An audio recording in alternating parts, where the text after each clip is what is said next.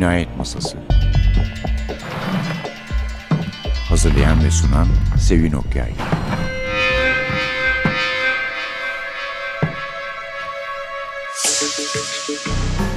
Merhaba. NTV Radyo'nun Cinayet Masası programına hoş geldiniz. Bu hafta biraz nereden nereye şeklinde geldik konumuza. Çünkü şöyle oldu. Ben Formula'yı izliyordum Macaristan'dakini. Çok da heyecanlıydı. İşte izleyenleri de görüyoruz. Meşhurları oraya gelmiş Macaristan'ı izlemek için falan. Birden böyle gayet ciddi gözlüklü, sakallar hafif beyazlanmış bir adam gördüm. Allah Allah dedim Rowan Atkinson'a ne kadar benziyor yani Mr. Bean diye tanıdığımız şahsa. E, Rowan Atkinson'mış meraklıymış gelmiş Macaristan'da da izliyormuş. Ama Rowan Atkinson nasıl oluyor da böyle benim hiç sevmediğim türde bir komedyenken hani ağzı burnu fazla oynayan suratını komik hallere sokan böyle ciddi bir ifadeyle ortada dolaşıyor. Belki aslında karakteri öyledir adamın bilemiyorum. Ama bunun esas nedeni bence müfettiş Megre'yi oynaması uzun zamandan beri. Ben Megre'nin televizyona uyarlanacağını ve başrolünde de Rowan Atkinson'ın oynayacağını ilk duyduğumda hakikaten küçük bir fenalık geçirdim. Çünkü Megre'yi çok severim. Hiç benzemiyor, hiç kıyamadım, hiç o tür bir oyuncu değil diye düşündüm. Ta ki ilk bölümü izleyene kadar ve e, sık sık yaptığım gibi bir öz eleştiri yaptım. Çünkü çok iyi oynuyor. Ve aklıma böylece Megre gelmiş oldu formüla vesilesiyle.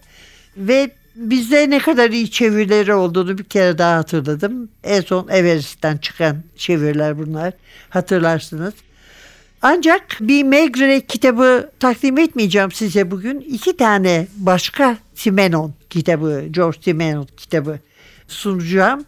Bunlar Simenon'un ağır kitaplar, ağır romanlar, zor kitaplar dediği kitaplarından iki tanesi.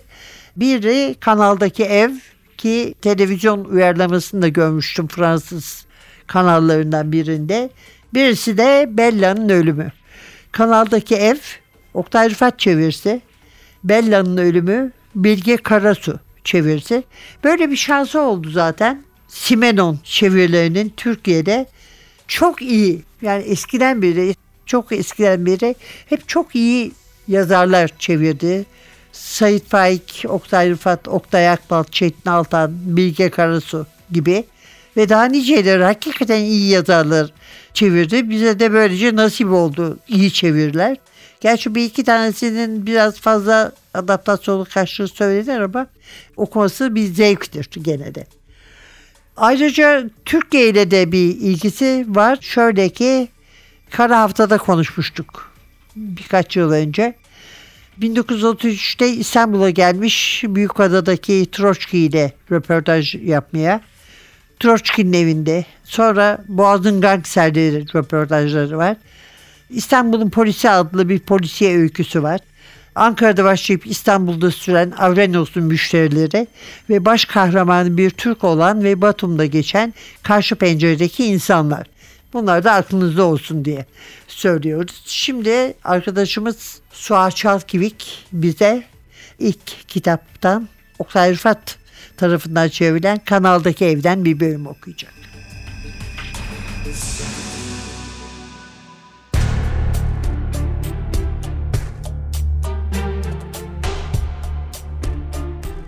İş yerine telefon etti. Aygıtlarını alıp gelecek adamlarına yönerge verdi. Kristin yazman kadınla kendine kahve getirmişti. Sen de ister miydin?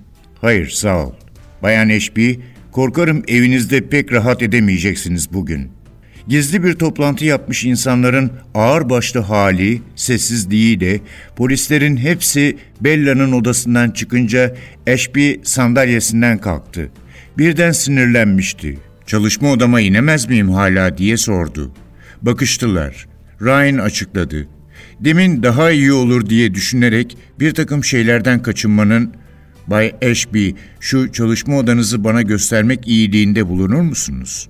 Avereldi bu. Büyük bir incelik hatta tatlılıkla konuşuyordu. Şimdi Bella'nın bir gece önce durduğu yerde üç basamağın tepesinde durmuş, odaya bir polis hafiyesi gibi değil de gecelerini geçirmek üzere kendinin de böyle bir odası olmasını isteyen bir adam haliyle bakıyordu. Şu tornayı bir dakika işletir misiniz? Soruşturmanın bir bölümüydü bu da. Torna gürülderken Averel konuşuyordu. Dudaklarının oynadığı görülüyordu. Biraz sonra tornanın durdurulmasını eliyle istedi. Torna işlerken herhangi bir şey işitmek olanaksız, besbelli. Oturup gevezelik etmek, tornayı uzun uzun ellemek, Spencer'ın tornada yaptığı eşyaya dokunmak, kitaplara bakmak, bu kadar rahat gözüken eski meşin koltuğu belki de denemek. Bunu isterdi doğrusu. Yukarı çıkmam gerek, işimiz var. Siz bir şey bilmiyorsunuz değil mi? Onu son gördüğüm zaman eşikte şimdi sizin durduğunuz yerde duruyordu. Bana ne söyledi bilmiyorum. Ancak son sözlerini kestirebildim. Allah rahatlık versin diyordu. Bütün gece dikkatinizi çeken bir şey olmadı mı? Olmadı. Sokak kapısını kilitlemiş olduğunuzu sanırım. Düşünmek zorunda kaldı. Galiba. Evet. Tamam tamam. Ee, karım telefonda anahtarını yanına almış olduğunu söylemişti. Anımsadım şimdi. Yardımcının ağır başlılığı Spencer'ı şaşırttı. Kaygıyla kapıdan mı girdiler demek istiyorsunuz diye sordu.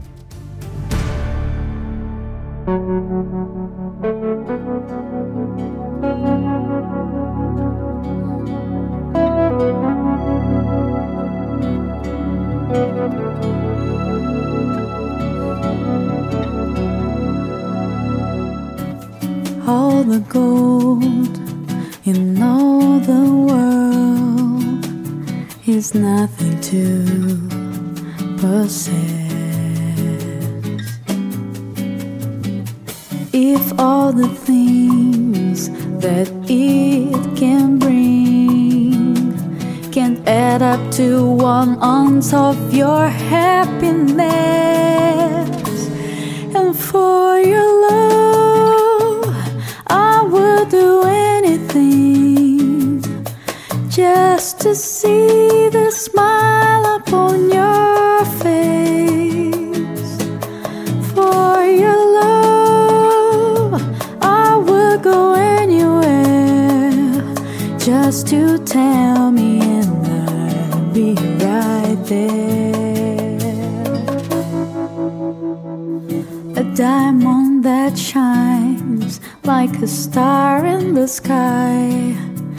is nothing to behold. For minuscule is any lie if it can't like you brighten up my soul and for your love I would do anything just to see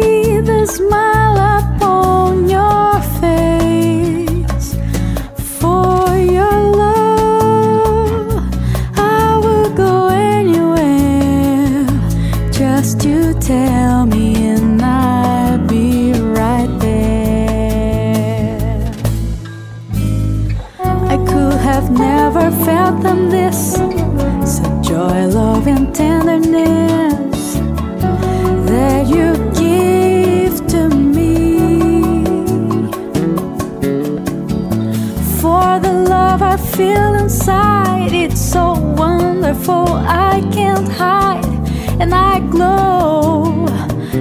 just the thought of you.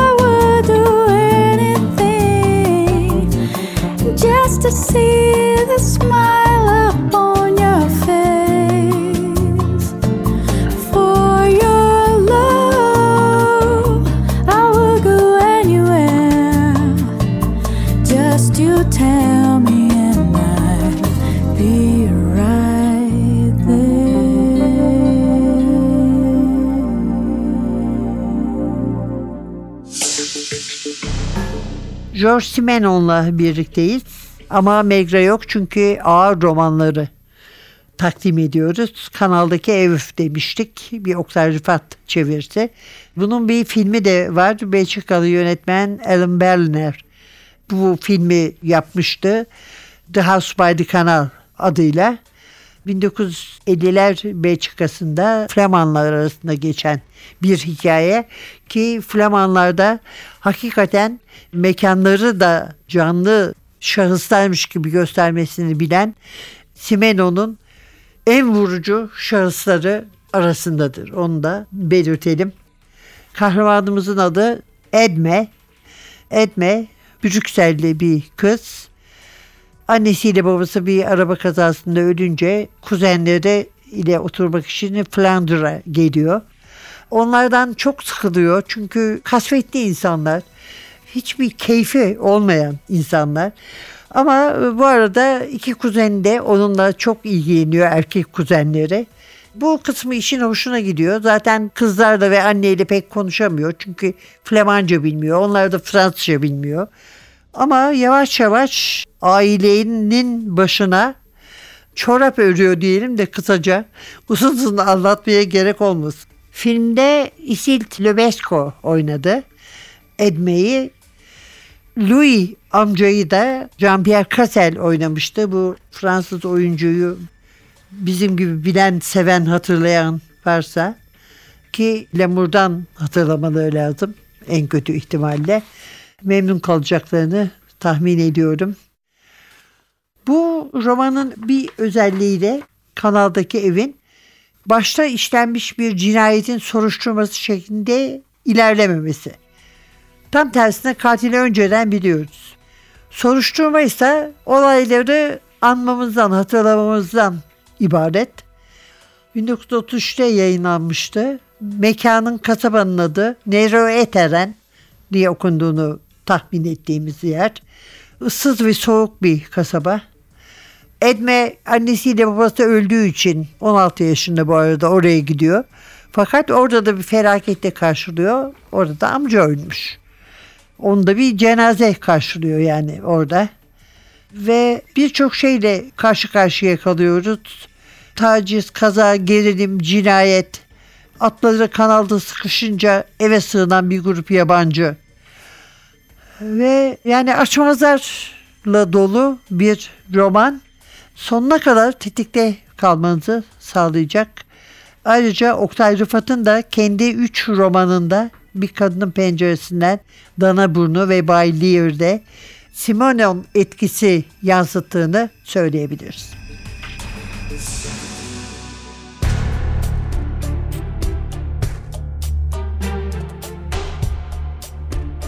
Saat 10'da evi dolaştı. Maya birinci katta türkü çığırarak odaları topluyordu. Teyze ocağın yanında çocukları giydiriyordu.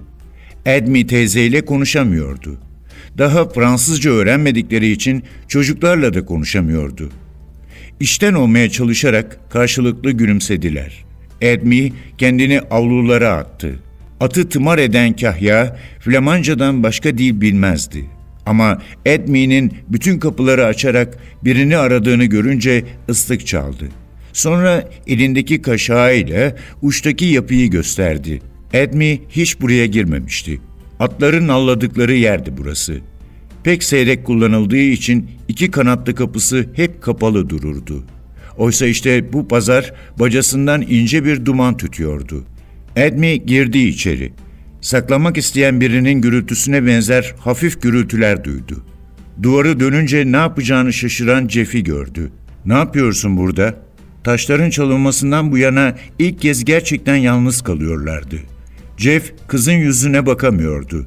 Edmi içinde ateş yanan demirci ocağını dolandı. Dilini mi yuttun? Jeff'in bakışlarında bir durgunluk vardı. Ama bu Fred'in bakışlarındaki durgunluğa benzemiyordu. Tersine kötü bir şey söyleyecekmiş, sövecekmiş gibi bir hali vardı Jeff'in. Önüne bağladığı meşin önlüğün cebinden bir şey çıkardı. Kıza yaklaşarak tek söz etmeden burnuna doğru uzattı. Nedir o? Bir şemsiye ucuna benziyordu. Bir maden parçasıydı bu. Daha doğrusu iki ayrı madenin birleşmesinden meydana gelmişti. Sapı demirdendi herhalde. Ucunda daha açık renk bir madde vardı.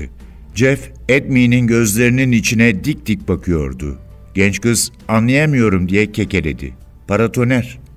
Edmi'nin büsbütün aklı karıştı. Güldü. Niçin öyle duruyorsun anlatsana. Kilisenin paratoneri. Ucu platinden. Sadelikle hecelere basarak söylüyordu bunları. Gittim bu gece aldım. Çan kulesinin üstünden mi?''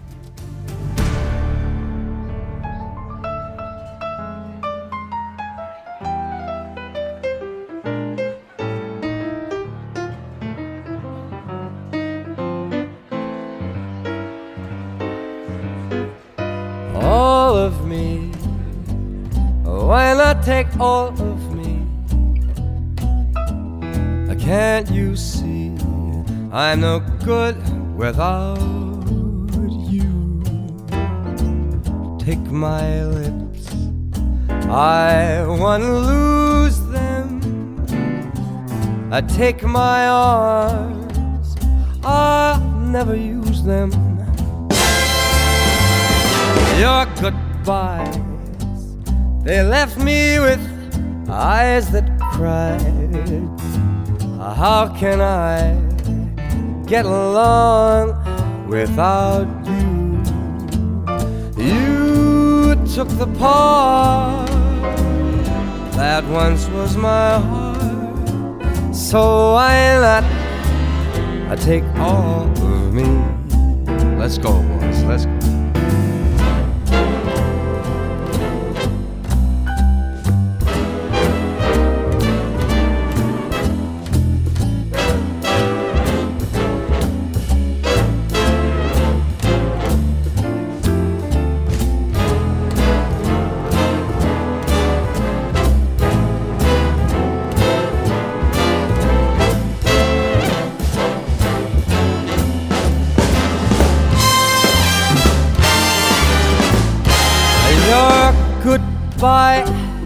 Left me with eyes that cried. Now I'm lost without you.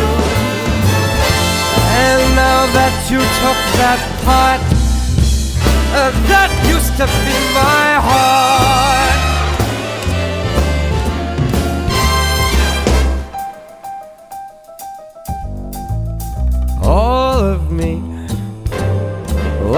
Not take all of me? Can't you see I'm a mess without you? You took the part that used to be my heart. So why not take all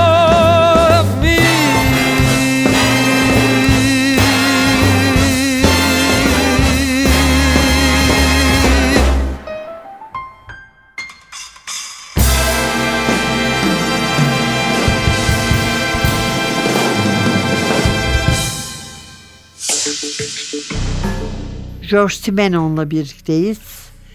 İkinci kitabımız Bella'nın Ölümü.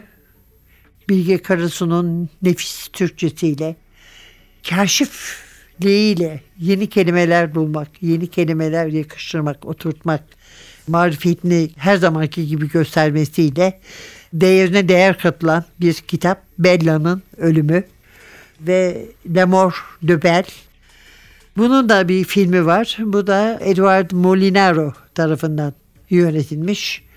Ama yazarları, senaristleri George Simenon ve Jean Anouilh. Yani yazarları konusunda çok şanslı olduğunu söyleyebiliriz. Kahramanımız Stefan Blanchon, International College'da, Uluslararası Kolej'de öğretmen. Cenevre'de rahat, sessiz bir hayat sürdürüyor. Kristin diye kalbi kurumuş bir kadınla evli.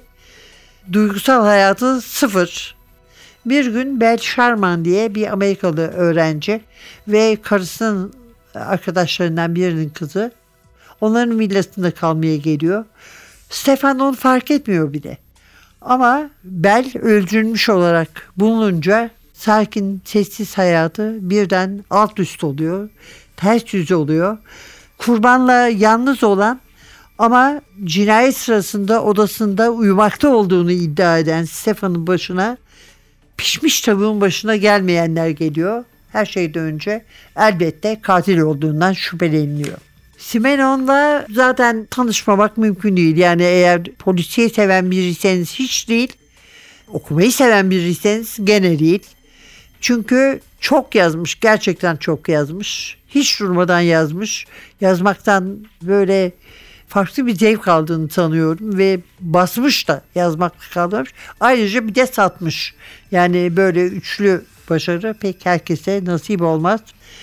Bella Spencer Ashby. Ashby diyorum demin farklı bir isim söyledim fakat demin kitaptan özetlemiştim size. Spencer diyelim kendisine Blanchon ya da Ashby burada kitapta Ashby.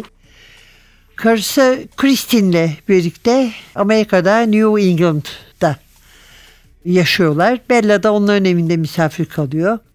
Bir gün odasında ölü bulunuyor. Bu olmuş. Bu olmuş olarak öldürülmüş. Olayın tek tanığı Spencer yani tanığı derken o sırada evde onunla birlikte. Suçluluğu ispat edilmediği halde masum olduğu halde karısı dahil çevresindeki herkes onu suçluyor. Ondan uzaklaşıyor. Hayatı tuhaf ve zor bir hal almaya başlıyor. Evet, neden Amerika'da diyecek olursanız şöyle bir şey İkinci Dünya Savaşı sırasında biraz antisemitist görüşler ishar etmiş. Hafif Almanlara karşı sempatisi hafif mi var artık sahiden mi var bilemiyoruz ama yani bundan şüpheleniliyor. Zaten kendisi de biraz fazla hovarda ve çapkın bir birisi. Fransız değil her şeyden önce Belçikalı ama hep Fransızca yazıyor ve Fransız bir yazar olarak tanınmak istiyor. Bunların hepsi üst üste gelince bir 10 yıl kadar Amerika'ya kaçmış. İşte Bella da bu döneme rastlıyor. Efendim George Simenon, Bilge Karasu çevirisiyle Bella'nın ölümü, Oktay Rifat çevirisiyle Kanaldaki Ev bugünkü kitaplarımızdı. Önümüzdeki hafta başka polisiye yazarlar ve kitaplarla karşınızda olmak umuduyla mikrofonda Sevin, masada Atilla. Hepinize iyi yazılmış polisiyelerle dolu bir bayram tatili diler. E, elbette bayramınız kutlu olsun. Hoşçakalın.